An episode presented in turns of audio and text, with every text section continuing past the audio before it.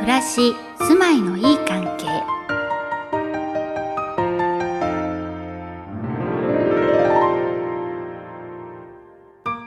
番組をお聞きの皆さんこんにちは。突然ですが皆さんにはご自分のお住まいに居場所と呼べる特別な空間はありますか？居場所。それは都会で暮らす人々にとってほっと一息心穏やかになれるなくてはならない特別な空間であると私たちは考えています。この番組では、岡庭建設で家づくりをされたお住まいを訪ね、そんなとっておきの居場所をご紹介していただきます。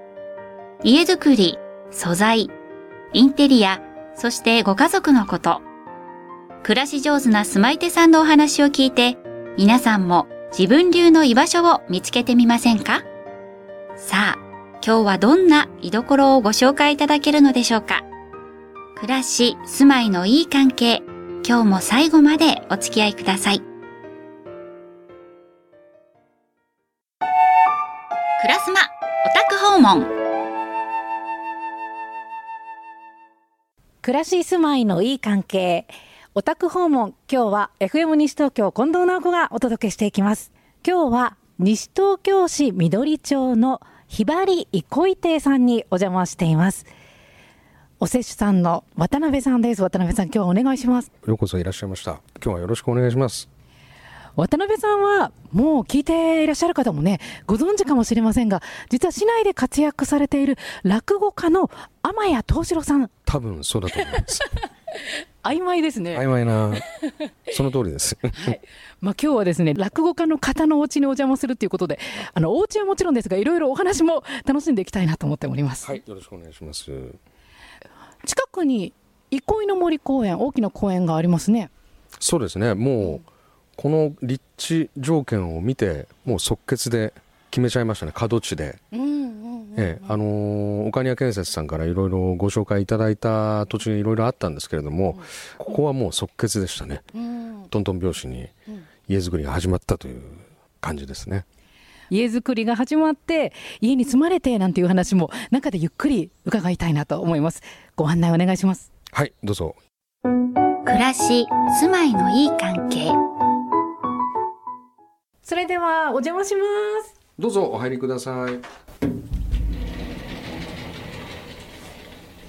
あの玄関もそうでしたが玄関入ってからすぐも引き戸なんですね。そうですね。うちはあの最初にお願いしたのがうちの扉みんな引き戸にしてくださいっていうのをお願いしまして、私あの池波正太郎さん作家の方が大好きで、その方の家がみんな日本家屋であの引き戸でオーダーしたそうなんですね、まあそのエピソードの真似なんですけどもであのやっていただいたっていうことですね。はい家の中すべて引き戸。引き戸ですね。あいいですね。なんか落語家さんのお家っていう感じがして。ああもうありがとうございます。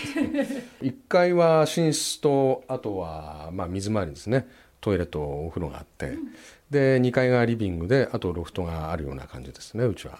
1階が寝室と水回りで2階にリビングっていうのってはい珍しいのかなって大体1階リビングが多いじゃないですか。そうですね。なぜ1階に水回り2階リビングにしたんですか？あの狭小住宅というかまあ狭いお家なんであの光を多く取り入れるために2階をリビングにしたっていうのが大きなポイントですね。確かに今2階に上がってきましたけれどもいろいろなところに窓があってそこから光がさーっと差し込んで今日はまあ曇り空ですけれども全体部屋の中明るいですね、そうですね、うん。はいで気づいたのはお部屋が LDK リビングとキッチンと全部一つなぎになってるんですね。そうですね、もうあの間仕切りしたくないっていうのも前提にあったんで、で岡庭さん選んだのももうそこがもう大前提で、米軍ハウスみたいなのを広がってるうちっていうのがもう憧れだったんで、で見学会いろいろ足運ばせていただきまして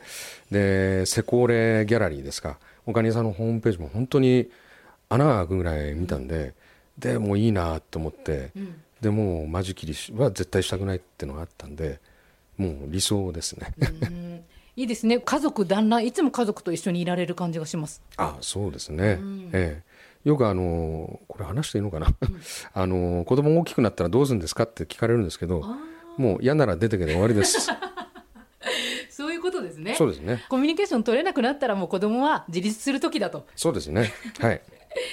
いやでもキッチンの方も見ていくと、はい。キッチン L 字型になっていて、私すごいなって思ったのはこの飾り棚っていうんですかね。食器を入れる棚とか、あとそのシンクの下の部分食洗機とかもありますが全て普通はパネルになってるのが木なんですね。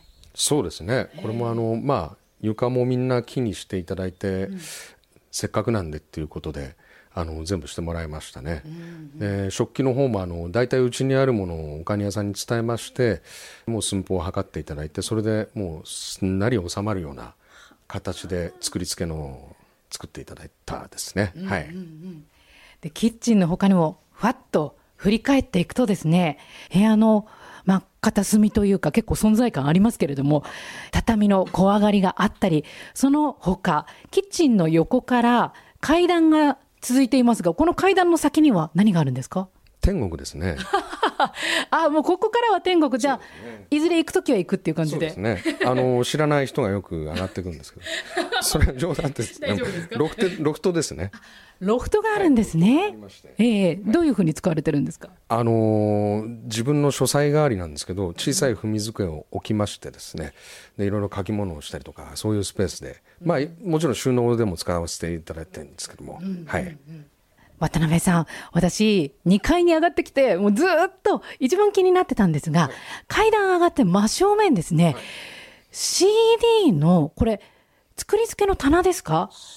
すごい枚数がまずありますけれども、壁面にずらっと並んでいて、これ、まず何枚ぐらいあるんですか？これ CD が2000枚ぐらいですね。2000ちょっとですね ?2000 ちょっともある。あとは小説とかいろいろハードカバーの本とかまあいろいろですね実はこれ我が家の自慢なんですよ。CD の量まあ本の数ですね。その他もろもろいろいろあの担当の建築士さんにお願いしまして枚数物量を伝えましてで作り付けの棚を作っていただいたんですよね。もうピタッと収まってちょっと余裕があるぐらいなんですけどまだ。いいですね。木の枠で作られていて、それが窓枠の木ですとか、天井の梁、木材とすべてマッチしていて、これ眺めながら、どんな時間過ごされてますか？これを眺めながらですねあのワイングラスを揺らしバスローブで。ってのは嘘です、ね、はい。まあだらっとしながら自分の好きなものに囲まれてるっていうのはもう理想の生活だったんでそうですね。もう今至福の時間ですね夜は。はい。暮らし、暮らし、住まいの、住まいの、いい、住まいの、いい関係。それでは、渡辺さん、居心地のいい居場所を教えてください。はい。あのーリビングにあります小上がりの座敷なんですけれども、ここはあのーまあ一応の落語をやってるんで、家でもまあ稽古もさることながら、あの誰かお客さん来た時に一席打てればなって、まあ理想のもとに作った座敷ですね。はい。普段はそこでゴロゴロしたりくつろいだりするっていうのがまあ主になんですけれども主にっつってもあの韓国語でお母さんのことじゃなくてですねあの主としてっていうことなんですけれどもはい。でまあゴロゴロしたりもう本当にくつろいでるスペースですね。はい。後ろに衣装が飾ってあったりとか、その他ですね、壁がツートンなんですね。上が白、下は抹茶の濃い色みたいな感じですけれども、これもやはり理由があって。そうですね。あのまあ少しでも寄せみたいな雰囲気にしたいっていうのであのいろいろ色見本を見せていただいたんですけれども一番この濃い緑が抹茶色が合うんじゃないかなと思って、で壁紙を貼っていただきましたで、また天井もですが、この太い梁があって、天井が斜めになってるんですね。なんかこれもまた、この落語の講座をイメージさせるような感じがしますが。あちょうどいいなと思ってまあ吹き抜けてる感じがロフトとつながってる感じがあるんで、まあちょっと無理すればロフトからも落語やってる時に見ていただけるかなと思いまして、そんな感じですね。こうやって小上がりがあるっていうことは今日私たち FM 西東京スタッフもね、えー大勢で来ておりますので渡辺さんいや天谷さん一席お願いしてもよろしいですか？あいいですよ。あもうじゃあ触りだけちょっとこんな感じでっていうんで。お願いいたします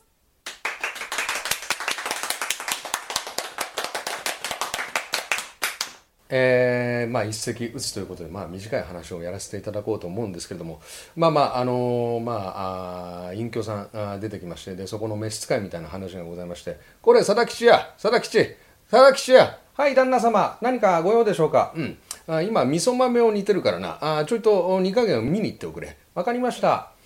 うんあいい匂いだな。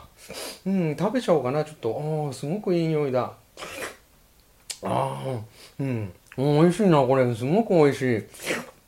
これ貞吉誰が食べると言った？え？煮加減を見るだけだと言っただろああすいませんでした。あ貞吉あこの手紙をなあ届けに行ってきておくれ。うん頼むぞ。わかりました旦那様。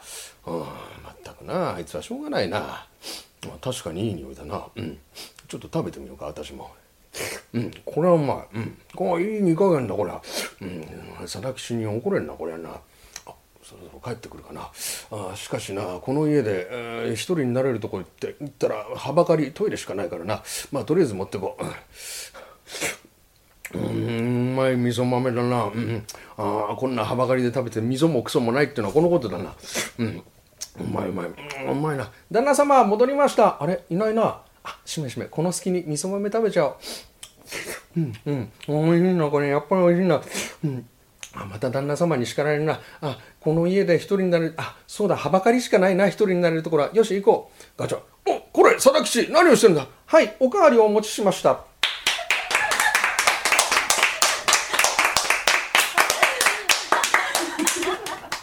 どうもありがとうございました。味噌豆という落語でした。